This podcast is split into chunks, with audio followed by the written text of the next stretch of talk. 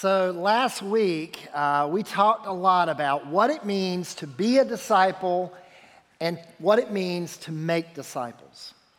And I'm just going to go ahead and tell you now I believe God has something special for us this morning because He has arranged circumstances in such a way that only He could get credit for. Uh, several weeks ago, uh, we had the opportunity, me and Susie, who I'm about to introduce here, uh, had the opportunity to kind of discuss with a young lady her story. And uh, we had the opportunity to start planning and preparing uh, for a testimony, uh, a story that we wanted the church family to hear. And uh, wouldn't you know it, that was our plan but that was not God's plan. And sometimes we just have to recognize that, that there are times where God takes things uh, from us and decides to change things around. The young lady that we're discussing uh, was supposed to get on a plane yesterday at 6 o'clock and be back in Charlotte at 8 o'clock, and her flight uh, got canceled at midnight last night. And so, uh, and so you, you can imagine uh, in that moment what we needed to do uh, to make this morning happen. And so this morning, I've got Susie and Christian up here, and uh, they're joining us. And we basically uh, had the opportunity, God gave us the privilege this morning to really write the message of the morning at about 8 o'clock this morning. And uh, so our plans changed, but God, this didn't take God by surprise. And we believe that God has something in store for us this morning. Uh, this is Susie Terrace. Susie uh, was a part of the original planning of this morning. And then I asked Christian Harmon at midnight last night, he's our student pastor. Uh, Christian's one of the quickest thinkers on his feet that I know. And I said, Christian, can you uh, jump in and help us this morning? And so uh, I just want us this morning to give grace, if you don't mind, give us a little grace this morning as uh, we really just had to change everything at the last minute. But we're talking about making disciples this morning, and I just want to take a minute, if you guys can, just maybe for those that don't know, or maybe if they're new here this morning, maybe introduce yourselves and maybe talk a little bit about what ministries you're involved in here at the church. Well, as Jonathan said, my name's Susie, and I've been here at Pleasant City for about 20 years, and my original ministry here was with the Awana program years ago, and I worked with the boys group, and that was a real blessing. And I worked with them for probably close to 10 years, and then sort of as that program phased out, and I moved over to attending uh, Tina Glisson's Wednesday night women's program. And Tina and I co led that group for a while. And then I think it's been about six years I've been leading the women's group on Wednesday nights. And so that's, that's my primary ministry here at the church. Hmm. And I'm Christian Harmon. Uh, I've been here since 2012, so nine years. Um, my wife grew up here at this church, and um, I'm the student pastor, so I work with middle and high school students and also our college students and that's my primary responsibility. I am on staff, but I have also this little line that says other responsibilities as assigned. um, if you guys know what that means. So also that's the live stream. So hey, live stream people, I work with that, and the greeters, and all anything else that. That's our loophole to get you to do whatever, whatever, we need you to do. Yeah, whatever you need, just you know, just throw it on me. I'm good. Yeah. Uh, so we're talking about discipleship. Tell us a little bit about. Um, maybe who discipled you in your, in your years as fo- uh, uh, following Jesus. Uh, this question is for both of you, but who really discipled you uh, in your walk with Christ?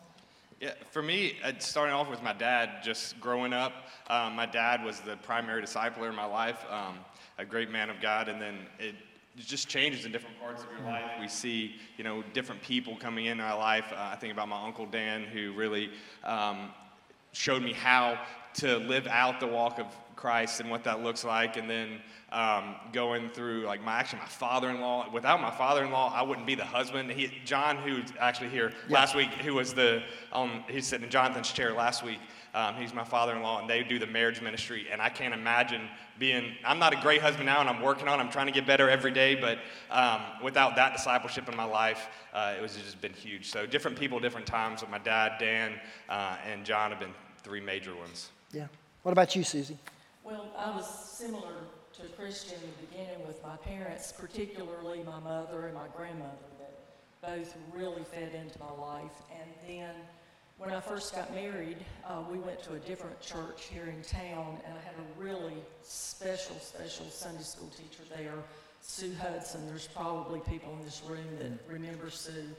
And the legacy that woman left, she discipled women all over Cleveland County, you know, through through the years, and she left a mark on so many people's lives. And then I taught middle school, and I was really blessed to have a group of teachers there that we started a Bible study group together after school, and we stayed together for about 20 years, hmm. just really discipling each other. And some of our members changed, but we just had a core group that stayed faithful to each other. And then here at the church, I've got some just really close women friends that um, we hold each other accountable. Uh, we just we share things with, with each other. We pray together.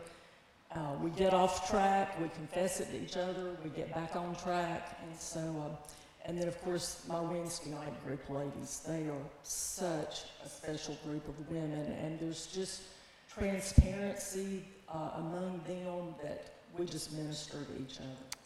And this is what I love about discipleship that you never just get to a place where you arrive and you're beyond uh, having people in your life that are pouring into your life, right?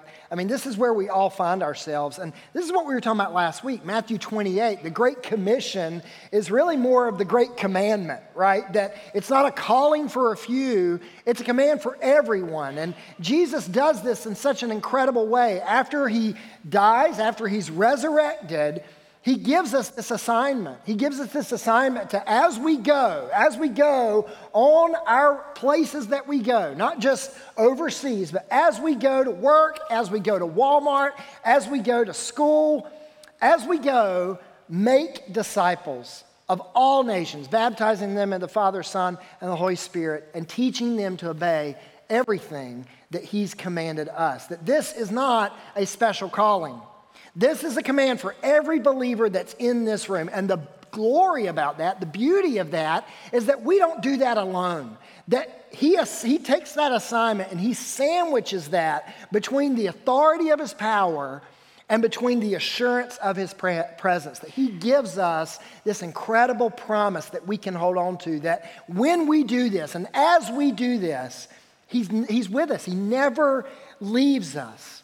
And so the question this morning for us is this What happens when we take seriously the command to make disciples? What happens when we take seriously this command to go and make disciples? I, I think we can sum that up in one word, and it's not a spiritual word, it's a math word. The word is multiplication. God has given us an assignment, and the heart of God is that disciples would multiply, that disciples would multiply. And it's not just God's heart, this is our church's heart. In fact, one of our culture values here at our church is multiplication is greater than addition. Multiplication is greater than addition. This comes right off of our website. So you can go look up our culture values on the website, but this is verbatim what that, that part of that value says. Listen to what it says. The result of true discipleship is when there is multiplication. When people are transformed by the gospel, then are discipled.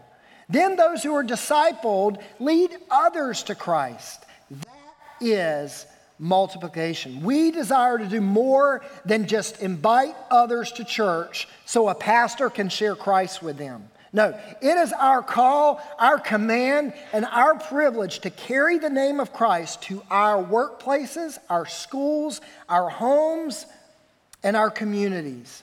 Making disciples is not a calling for a few, but a command to every believer in this room. And this morning, that's where we're at. And this is not just something our church made up, right? We see this all throughout Scripture, all throughout the New Testament, and even right there at the birth of our church. Uh, if you have your Bibles, you can turn there or you can see it on the screen. It's Acts chapter 2. Acts chapter 2, you have the birth of the church. Jesus talks about this. He's saying, hey, there's going to come this thing, this, this entity is going to come into the world and it's going to change the world. It's going to be his method of building the kingdom of God. And in Acts chapter 2, it starts right there you have this incredible message that Peter preaches. And he preaches this message, and after the message is given, the invitation follows, and 3,000 people come to know Jesus right after that message. I mean, talk about a Billy Graham crusade, right? I mean, it's that kind of that kind of impact, yeah, right? The ultimate crusade. Yeah. I mean, it's the first one. Yeah, it, it is. It's the first big moment like that. This incredible message with the incredible power of God behind Peter. And it's crazy to me to think about that. Like, Peter's just a simple fisherman, right? And he's preaching this message. 3,000 people come to know Christ, and the birth of the church begins. And I love how Acts chapter 2 kind of wraps up and summarizes what God is doing among the people. Look at with me there in Acts chapter 2, verse 46. Every day, they, the believers, every day they continued to meet together in the temple courts. They broke bread in their homes and ate together with glad and sincere hearts, praising God and enjoying the favor of all the people. And look at what it says here. And the Lord added, and the Lord added to their number daily those who were being saved. Now, can you just imagine this for just a minute? Like, this church, daily, people were just coming to Christ. Like, it, it's pretty amazing when you think about it. Just, can you imagine the excitement? And none of them are professionals. Yeah, no professionals, right? Like, we're on staff. We're professionals. Yeah. These guys weren't professionals at all. They weren't even pastors. They weren't trained. They just people coming to know Christ. Yeah, and daily this is happening. Well, think about the excitement there, and then look in Acts chapter 6. Acts chapter 6, just four chapters later, God does something amazing. And it's one of these things you can kind of read between the lines of what's happening here in the church. But Acts chapter 6, in verse 1, just look at that first phrase there. It says this Now, in those days, when the number of the disciples was multiplying. Now, this, is, this, this might not sound like a big deal, but this is a huge deal. Because somewhere between Acts chapter 2 and Acts chapter 6, the word changes from adding to multiplying. And this is kind of crazy because this is the first time this word is used in the New Testament. The word multiplying, first time is right here in this passage. What is happening in the church? What happened from addition to multiplication? What happened here? Why did it begin to multiply? It multiplied because of the very thing that we're talking about this morning discipleship in action. What does it look like to make disciples? How would you define spiritual multiplication? Christian, this question is for you. How have you guys seen this play out? How have you seen this play out in your own life, this idea of making disciples? Yeah, I think it's it's kind of crazy when you look at how even um, in my life, and because the people who have discipled me, I'm talking about my dad and um, even John and other people like that, someone discipled them first, and then someone discipled them, and it wasn't just like they just came to know Christ and were, were great at teaching and showing. It really came people before them, so it's gone generational all the way down. That it's not just one person that's in charge of all this. It's not just one pastor. It's not just one uh, one person that God has blessed with great teaching or great discipleship methods or or some sort of like great discipleship plan or curriculum. That it happens across the board, um, being just regular people, not uh, like even special people to that. I think of um, really in, in 2 Timothy here. Um, it says, 2 Timothy in chapter 2, it says, You then, my son, be strong in the grace that is in Jesus Christ. That is Paul talking to Timothy here. Paul was Timothy's discipler. And the things that you have heard me say in the presence of many witnesses, entrust to reliable people who will also be qualified to teach others. So, Paul, right there in 2 Timothy, saying, Hey, look, it's more than just like me teaching you and then you teaching other people. And trust this with other people. You have to start giving off responsibility and teaching people and showing people how to how to grow because this is not just an addition thing. This is a multiplication thing. This is bigger than just me and you. This is the world is going to be changed by this, right? Um, I think about uh, how we do ministry within warehouse and. Um, in warehouse we have any given Wednesday in this, our student ministry, we can have 80, and we even had a couple weeks ago, or actually about a couple months ago, we had over 100 students in one, one Wednesday night. And honestly, that's just too many people for me to disciple. Yeah. Uh, i get paid full time to be here. That's great and all, but I don't care how great of a, a disciple you are. You cannot disciple 100 people. I teach them, I show them, but really how we're set up in warehouse is that I disciple leaders who then disciple others. And if it was really pushed and you really came to say, who's really your student pastor, it wouldn't even be me because I'm not the one who calls them. I'm not the one who knows everything going on in their lives. It's their small group leaders. It's the leaders that they're doing life with, and those are leaders who text them every week and call them and know what's going on. Because even if we look at Jesus, he had 12 disciples, right? There's 12. And there was, you could make the case that there was maybe 70 people following him around that were close, but there was 12 disciples, and then there was three close disciples, that Peter, James, and John. So that's Jesus. And I'm not any better than Jesus, I can promise you that. So if Jesus is discipling 12, there's no way that I can disciple 12. So I got somewhere less than that that I can really be close to. So that's what I think of multiplication that there's so much more we can do if we don't just look at addition saying there's one person I can get, but if how can we get that person to multiply into that person, and you start getting bigger and bigger numbers, and that's how the gospel goes from 12 people walking around in, in Galilee to millions of people across the world. Yeah. I mean, you think about that whole addition idea, right? It, in the first century, it'd be the equivalent to saying, hey, come, come hear this guy, Peter. He's got a great message. Come, come with me and come listen to this guy preach, right? Yeah. But, and that, that, you know, there's some value to that, but there's nothing more powerful than this idea of one on one discipleship or a few on one discipleship where God begins to shape that. And I love how you've set up student ministry like that, right? That, that's the way it's set up. And for all of us in this room, some of you guys, man, uh, you're doing this, right? You have people in your life that you're not only being poured into, but you're pouring into other people's lives. And you've got those people in your life. And for some of us, if, if we were honest, I think for some of us, we have all kinds of reasons why we don't need to do this, right? We have all these reasons why, well, I don't need to, to, to have my own person that I'm investing in because you fill in the blank. And Susie, you've talked about this before. I mean, it's, it's almost like the enemy, if, he, if this is the plan of God, if the plan of God and the purpose of God and the vision of God and the command of God is to go and make disciples, then we also know the vision, plan, and purpose of the enemy. The vision, plan, and purpose of the enemy is to sabotage that, however, he can do that. And we know the vision and purpose is, is foolproof. The fault is never in the plan or the vision, the fault is in the people, right? And uh, the enemy goes to sabotage this. And you, you talked about this uh, in one of our meetings, just how the enemy does this. Like, how, how have you seen this play out in your own life? Uh, the enemy trying to, to get in there and mess that up? Well, I, I, definitely know that he tries to convince us that we're not worthy or we're mm. unqualified, that we don't have the answers to help anybody else or to work with anybody else. And even just up here this morning, it's like you used the word professional a minute ago, and I'm thinking, right, you know, here I am with sweaty palms and a heart beating out of my chest, sitting in here, you know, between two professionals. But, you know, at the crux of it, it's like what Corby was talking about earlier that we have the Holy Spirit within us.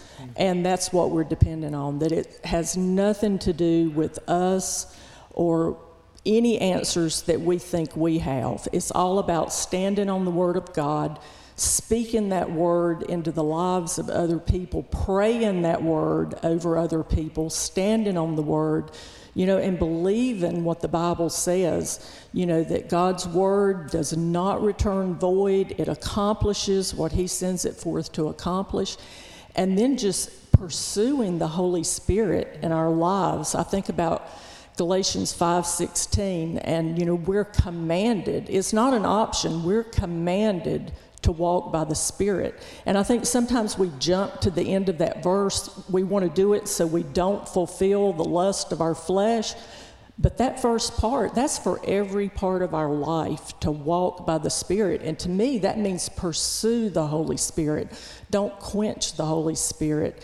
And be actively actively seeking Him out in our lives. And I know um, John 7 37 through 39, I love those verses that where Jesus stands up and he tells them, he says, You know, if you're thirsty, come to me and drink. And he said, You will, if you believe in me, you will have rivers of living water in you. And then it says it right there that is the Holy Spirit. And as believers, you know, once we've believed and received, we have those rivers of living water in us. And it's really up to us to a certain extent if we want that to be a trickle or if we want it to be a flood. And you can look up the definition of that word, and it speaks to that. And um, and I think also about Ephesians 3:20 that you know God can do more than we can ask or imagine. And I think we all, you know, are familiar with that verse and we pray that a lot, especially in desperate situations. But if we look at the last part of that verse, yes, it says God can do more than we can ask or imagine, but it says according to the power that's in us. So are, are we building that up? Are we actively seeking, you know, the power of the Holy Spirit in our lives? And like Corby said, you know, passing that on to our children, you know, or passing it on to our church family or passing it on outside the walls of this church. Yeah, I think of um, the whole idea of the enemy sabotaging uh, our efforts to disciple. And this comes uh, from psychology, but this idea of the imposter syndrome. Have you ever heard of it? It's when you step into a job, uh, in, really in the secular world or any kind of job, and you feel like you're an imposter, that you're not really the person that should be doing this, that you're just pretending, and you're pretending to be a medical person, you're pretending to be a nurse, you're pretending to be a teacher. You're not really good enough, and there's not a reason, like, I just, I'm just faking it until I make it kind of thing. And the thing is, like, something like 60 to 70% of people go through this in their life and their professional career, like imposter syndrome. And I think that same thing happens to us um, when we go to disciple. We say, oh, well, we're not really good enough. I'm not enough. Like, we're talking about professionals. I'm not a professional. There's nothing special about being on staff at a church or being a pastor when it comes to discipling. It is a mandate for everyone, and but we feel like we're just making fun, like we're just making it up as we go. And well, I don't know, I'm not good enough. Oh, I've messed up. What right do I have to help somebody else show? And really, that's just the enemy saying, no, don't do it. Right? Don't don't worry about it. Like just keep coming to church. It's fine. If you come to church that really I think John talked about it last week that if you just we can fill the church and that's great, but if we're not going out and making disciples, the enemy doesn't really care. Like great, you got you got 500 people here. Fantastic. But if those 500 people aren't doing anything, then it's, it's kind of worthless. Mm. And so the enemy says, you know, you're not good enough. Nah, you can't do it. You don't, you don't know enough. You don't know enough scripture. You haven't lived a good enough life. You cannot disciple anybody. And that's where the enemy wants us to be coming here on Sunday morning, sitting in a chair, and then not doing anything else with it for the rest of our lives. Well, and it's funny you say that. And maybe you deal with this, maybe you don't. Um, but I tell you, I, I, don't know about you, and I don't know about these other pastors that are, are, are here at church, but even when I'm presented with the opportunity, when the Holy Spirit begins to bring someone into my life, whether by their own doing or whether it's somebody that God lays in my heart to, to disciple or invest in, I get the same feeling Susie gets, mm-hmm. right? Like sure. I've got the education, you know, the, the degrees and the, the experience, whatever, but it's almost like you always have this tendency to want to defer up. Mm-hmm. I'll defer them to Gary, who's more mature spiritually than I am, or, or Brian, who's more mature spiritually than I am. Like, it's not just a, a layperson thing. It's, it's a pastor problem too, that this enemy. Who does Brian defer to at that point? Yeah, exactly. He's a, uh, you just talk with God. You're fine. yeah, yeah. Let me call another pastor. No, um, no, but seriously, it's always this tendency that we have to, to defer to someone else. To say, well, someone else can do this because they're further along than I am, and they're more mature than I am, and they're more experienced than I am, and they're more educated than I am.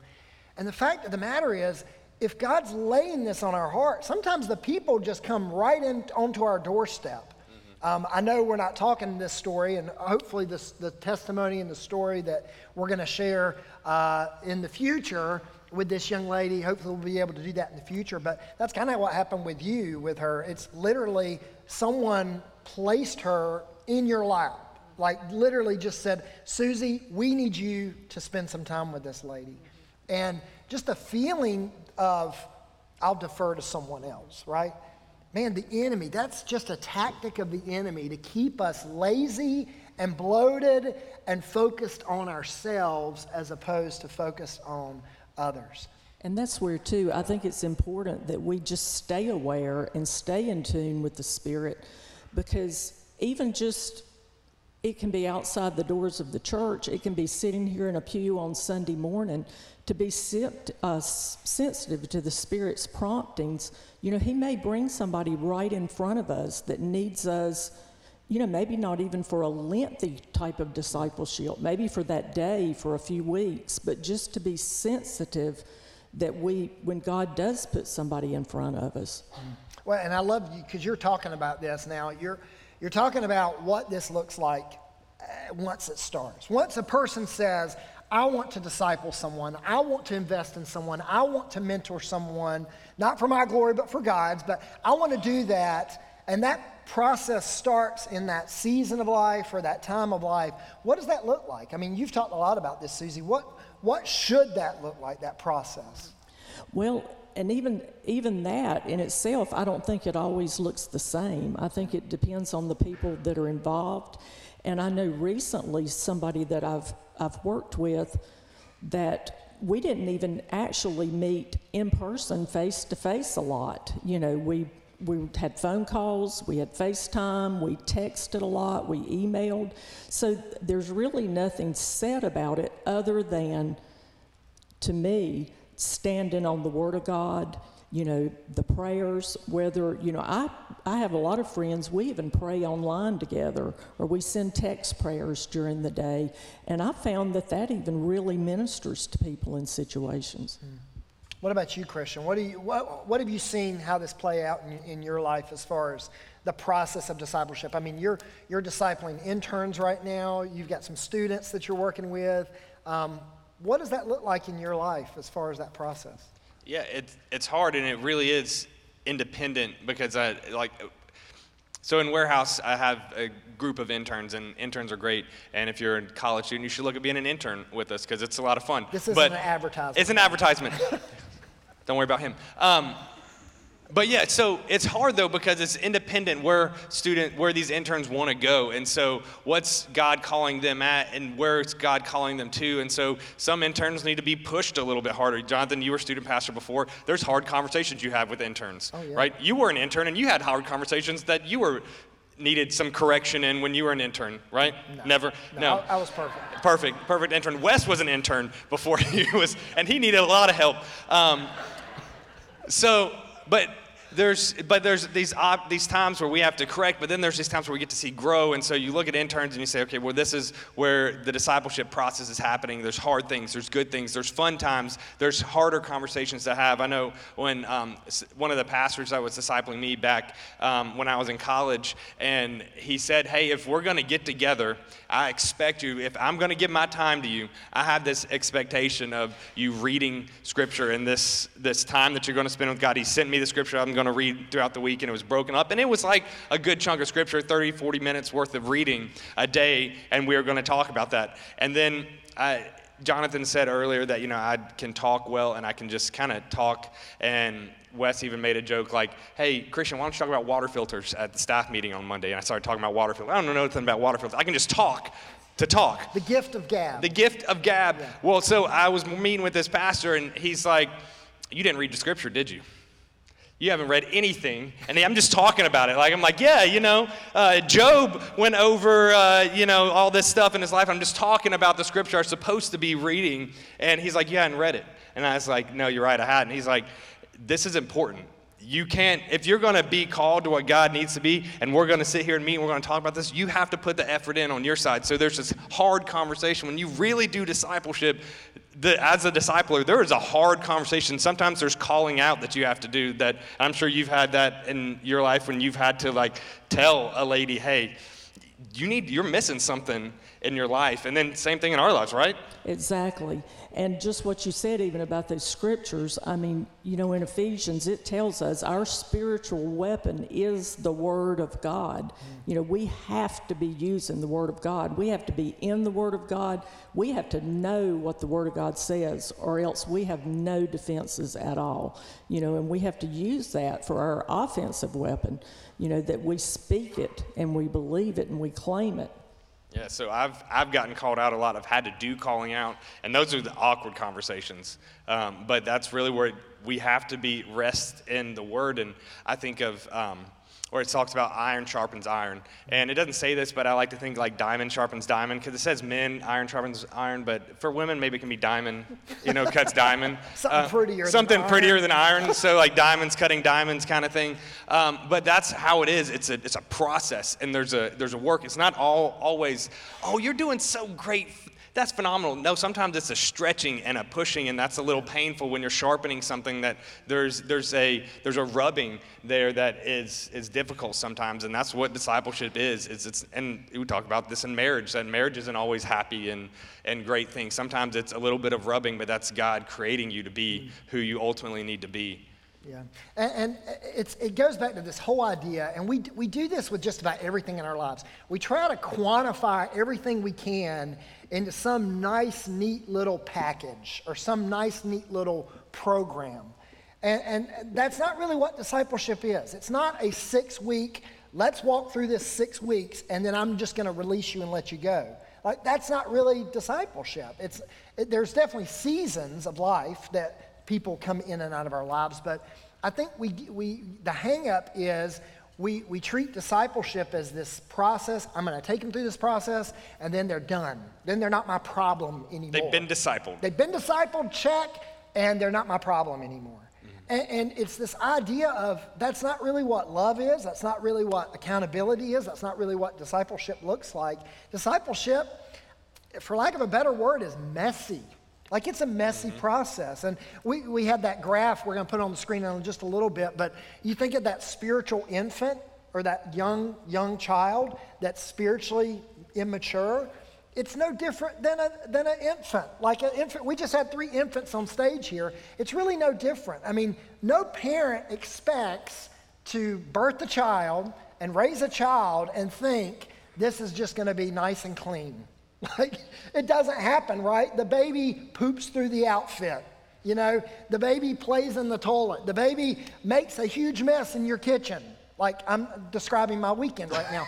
Um, but here's the thing like, this is, this is what, what it's like when you're discipling someone younger in the faith, right?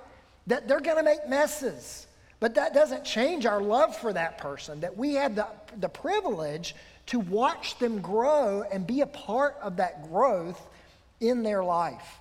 And just realizing that's where people are at, you know? And we get the opportunity to be that baby at some point in time, that we need that parenting. Like, we know that we don't just leave a child to raise themselves. Like, yeah. it's good. Like, does it hurt when you get called out? Yeah, but it helps you become more to where who God wants you to be. And so I think that that's the mm. same thing. We get to be the, you know, when we're discipling someone, we're more of kind of helping guide someone, but being the person being discipled is just as important and just as hard because it's a little more hard when you start someone starts saying hey you need to check this out in your life yeah. and you're like you sure You sure I need to worry about that? And but really, you know, yeah. Well, and speaking of a baby, okay, so I'm going to bring this up. Um, you've just recently become a father, which is pretty exciting. And uh, you're actually going to be dedicating your, your child here, at least in just a little bit in the Yep. next gathering. Um, you know, I, I think for a lot of people, um, it, it's, it's almost like you have these tendencies. Some, some people have a tendency to just focus on their family and just focus on what's going on in their little family. Other people have a tendency to just go and, and think that ministry is all out there. But it's, it's both, right? It's not just ministry and discipleship out there to the lost and dying world, it's also discipleship right there in your home. And so many people miss this. Honestly, I think pastors miss this easier than just about anybody. That they can have dynamic ministries, vocational ministries within the church or overseas or, or whatever, and yet miss the opportunity, the first ministry right there in their home. And I know you're kind of new at this, but what does that look like in the home? What, what's discipleship? What, what do you, uh, maybe not what it looks like because you're not there yet, but what do you hope to see happen there? I think right now it's just anticipation because Elisa's almost four months old. So this is first child. I don't know anything about parenting. Um, I know how to work with teenagers from a from that perspective. I have no idea what I'm doing when it comes to parenting. Or I don't know about discipling a, like a, your own kid either, and I'm just kind of anticipating. So it's a lot of asking questions and, and listening to uh, Jonathan and Wes and Brian and Corby and uh, Gary talk about what they did and what they do in their lives and their family. And because um, because I don't know. I'm, I'm so new at this. And so trying to be the father that I need to be and be the husband that I need to be because my wife, I, I, at this point in time, like she's really the primary caretaker. Like as much as I want to be, as much as I love her, there's things that she can do for this baby that I can't. And so how can I still be intentional about um, discipling my family and being a part of there? And, and I, the thing is, I don't know. So it's really the, a lot of asking questions and, and setting and and anticipation of actually doing that discipling for her, wh- for Elise when she as she gets older. And you know, I was at a funeral of a family friend this week. Uh, he passed away. He was 99 years old, and talk about a legacy of discipleship that this man left for his family. Um, they told this story at the funeral. They said every night at 10 o'clock, it didn't matter what was going on, what was on the TV, who was in their house, the TV went off, whatever they were doing stopped. The Bible came out, and he led his, his family in prayer and Bible study. They said that was every night of his life. And they even told some humorous stories of like boyfriends that were in, you know, dating dating his daughter and how they were like, what's going on? But I thought, you know, what a legacy, Yeah. you know, that here's this father that has discipled his family, you know, and discipled countless other people, you know, outside his family through the years. So, uh, and then the other thing I think personally about discipleship in our own homes that's so hard is that those are the people that see who we really are. You know, when we lose our temper or do things that we don't want anybody else, you know, they see us, you know, and so, and there again, that's just where, you know, the, the grace and the love of Christ, I think you just have to claim in those situations because, you know, none of us is perfect and none of, of us is worthy, you know, apart from Christ. Yeah, it's easy to meet with someone for coffee that's not in your home uh, versus someone right there in the home. And, and so there, this is an important thing that we, that we see in the church is that it's not just an out there kind of ministry, that we have a ministry in our home as well. And I, I kind of want to, I know we've only been doing this for, for two weeks and we're not going to do this uh, anymore. Like next week, we're starting a new series. But for a lot of us, this is where we find ourselves. We realize that um, we need to be doing this. And the fact of the matter is, and I'm not going to beat around the bush about this, this is just the truth. Discipleship does cost something. It costs us something to do that. And I want us to talk for just a minute. What is that cost? What is the cost of discipleship? Susie, what, what's the cost? Well, I think instinctively, anytime, if, especially if we're being asked to work with somebody, you know, um, or uh, put together, you know, one of the pastors would call and ask us to work with somebody, the first thing that enters our mind is, well, do I have time for this? And is it going to interrupt my schedule? Is this going to be convenient or not? But the more I thought about that as, as we were planning, I thought, you know, really the true cost, the true time that's spent begins, I think, in our time that we spend alone with God in the Word, you know, and building that relationship. And you mentioned the word love a few minutes ago, and that because Galatians 6 2 says that we're to bear one another's burdens. Mm. And it says, and this fulfills the law of Christ. And I don't know if this is theologically correct, but when I read that, I think, well, Jesus said that the greatest commandment, you know, is to love Him with all of our heart, soul, mind, and strength, and then to love other people. So when we when we disciple other people, it's a demonstration of God's love. But I think we have to experience that love for ourselves first and that intimacy, you know, to be able to pour into other people. And I know I love John 1 1 that in the beginning was the Word, you know, and the Word was with God, and the Word was God. And then you jump down to verse 14 where it says, and the Word became flesh, you know, and then John says, and dwelt among us, and we beheld his glory. But you know, we can behold his glory in our own lives. It may look different than the way the disciples experienced it when they were walking with him face to face.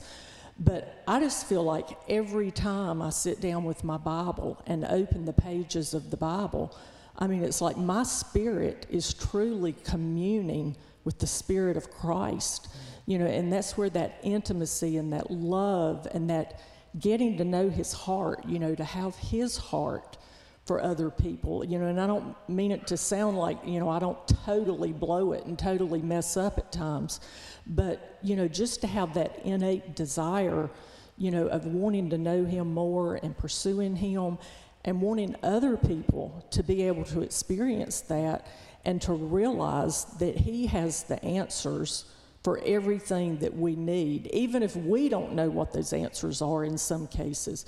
You know, He knows what those answers are, and that we can use His Word, you know, to just commune with Him, to know Him better, and just to live our lives.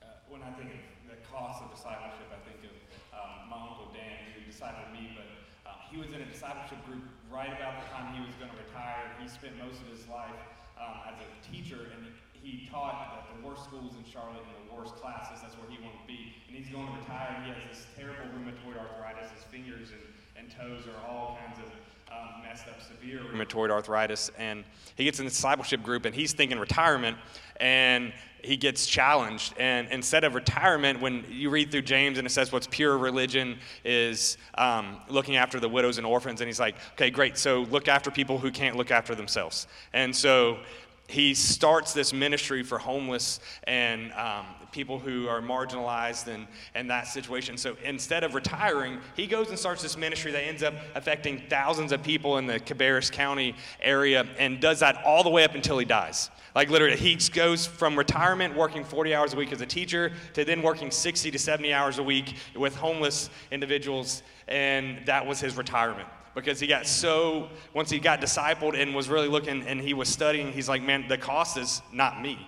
I have to give this up. My, i can't i can't live retirement. I have to live for jesus. And so that was like for me to see that i'm thinking man that's that's hardcore. I'm not a retirement yet but if he's going to do that in his retirement how do i live my life out in the same way? Because that's a huge cost and i think really it ends up and I thought, what a living, breathing testimony that is. And I know this is backing up a little bit in what we talked about, but I mean, but your multiplication right here, because when I first got to know you and you came to this church, that's what you were doing. You yeah. were working in a homeless ministry, evidently following in the footsteps yeah. of this man who discipled you. Exactly. Exactly. It's funny too, because we always think in terms of cost. Like, what's this going to cost me? But really, discipleship is not cost, it's investment. It's, it's not losing, it's gaining. We're investing in something, we're spending to gain more. and man, when you think about that, there's something powerful about that. I, I, will I'll never forget, I was sitting right over here at a, at a parent conference a few years ago, and our speaker was Rob Rienow, and he talked about this idea of discipleship. And I remember him saying this, and it still blows me away when I think about it. But he was saying that if we would just take the time in our, in our walk with Christ to, to just make a plan to, to disciple five people in our lifetime, just five, five people in our lifetime, and, and we truly discipled them to a point where they were making their own disciples, and they were making their own disciples, and they were making their own disciples. In just a period of 200 years, there would be 800,000 believers because of that. And man, what kind of legacy do we want to leave? I talked to uh, an older gentleman, and we talk a lot about legacy. And we talk about what it means to leave a legacy that matters. Not money necessarily, uh, not, not stuff, you know, but what it means to leave a legacy that matters. Something that outlives your very own name. Because most of us can't even tell us the first name of our great great grandparent. Most people don't know that. And if you do, you probably don't know the, the, the next generation. But what an opportunity that we have to make a lasting impact and to leave a legacy, not of our name, but for the name of Christ, that we can make disciples who make disciples. And so I want to end this morning with just asking the same way we asked last week Where do you find yourself this morning? Where do you find yourself this morning? This was there on the screen and it's there still in your handout, but where do you see yourself on this chart? Who are you, who is discipling you? And who are you discipling? You know, uh, I, I've heard this analogy before, and I think it's a great one. They talk about the difference between the desert and the Dead Sea. The desert and the Dead Sea. And stay with me on this, but I think for believers, we have a tendency to be one or the other, right? We have the tendency sometimes to to, we might be the person that's literally just pouring out into everyone else's life and no one's pouring into our life. And if that's the case, man, we're dry. We're like the desert. But for some of us, I would dare say that it's the opposite that might be true. We might have people that are really truly pouring into our lives. We might have pastors and, and parents and uh, just people, connect leaders. We might have all kinds of people pouring into our life, but we might find ourselves not pouring into anyone else's life. That's really what the Dead Sea is. If you go study the Dead Sea, it's got all of this water coming into it, but that water's got nowhere to go. And you want to know the truth about the Dead Sea? Nothing lives there. Not even a single celled organism can live in the Dead Sea because it's stagnant. It's got all of this stuff coming in, but no outlet. And I'll be honest, I think a lot of Christians find themselves in that place where they're hearing message after message, where they're hearing the Word of God. They may be reading the Word of God. They might have all kinds of people speaking into their lives, but they've never taken the time to invest into someone else's life. So maybe you're here this, today and you're one of those. Maybe you're the desert, or maybe you're the Dead Sea. Man, God wants us to have people that are discipling us and investing in us, but He also wants us to be investing in someone else. And I want to leave you with this question. It's kind of a weird question. If every church, this is so convicting for me, and it's probably convicting for you. If every church in the world was just like this church, would we see disciples being made? Would we see what we see in Acts chapter 2? Multiplication of people coming to Christ, of being discipled in Christ. If every church was just like our church, what would it look like? And I'll be honest, that's a convicting question for pastors. That might be a convicting question for you. But let me even turn the knife just a little more if you let me. If every believer in Christ was just like you, would we see disciples? Would we see people of all nations coming to Christ? Would we see people here in Shelby coming to Christ? Would the people you bump shoulders with and go to work with, would they be coming to Christ? If every person was just like you, what would this world look like? I want us to end with that thought process. And before we pray and before we get into our last moments here, I, I, I want to take out something there in your handout. You've got right there in your handout at the bottom there, there's a heading there that says making disciples. And it's the same thing that we had in the handout last week. And I'll just tell you, man, God is moving in this church. We had several people, several people fill this card out to the point where us as, as pastors, we're praying. It's a good, overwhelming feeling, but we're praying through who can disciple some of these people? And these people also that want to disciple connecting them together. And we're still in the midst of that. So if you filled out one of these cards don't worry. We're, we're working with you okay? But maybe you find yourself in this place this morning and maybe you realize this morning you need to do something.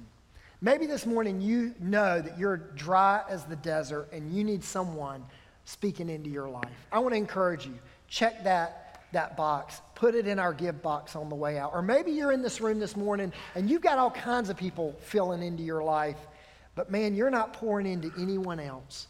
This is your opportunity to start making disciples. So let's pray. Heavenly Father, we thank you, God, for our moments together. We thank you, God, that even though this is nothing like what we thought was going to happen this morning, we thank you, Lord, that in spite of that, God, you are sovereign, you are great, and the message that you have for us this morning remains true. That God, you have called us and you are commanding us not only to be discipled, but to make disciples. So, Father, in these moments, I pray, God, that you would help us, motivate us, get us out of our laziness, Father, to do something for your kingdom, Father. And it wouldn't be about us, but it would be ultimately about your glory, your name, your fame. And Father, that we can leave a legacy of Jesus behind us, even when we pass away. So, Father, thank you for our time together. In Jesus' name, amen.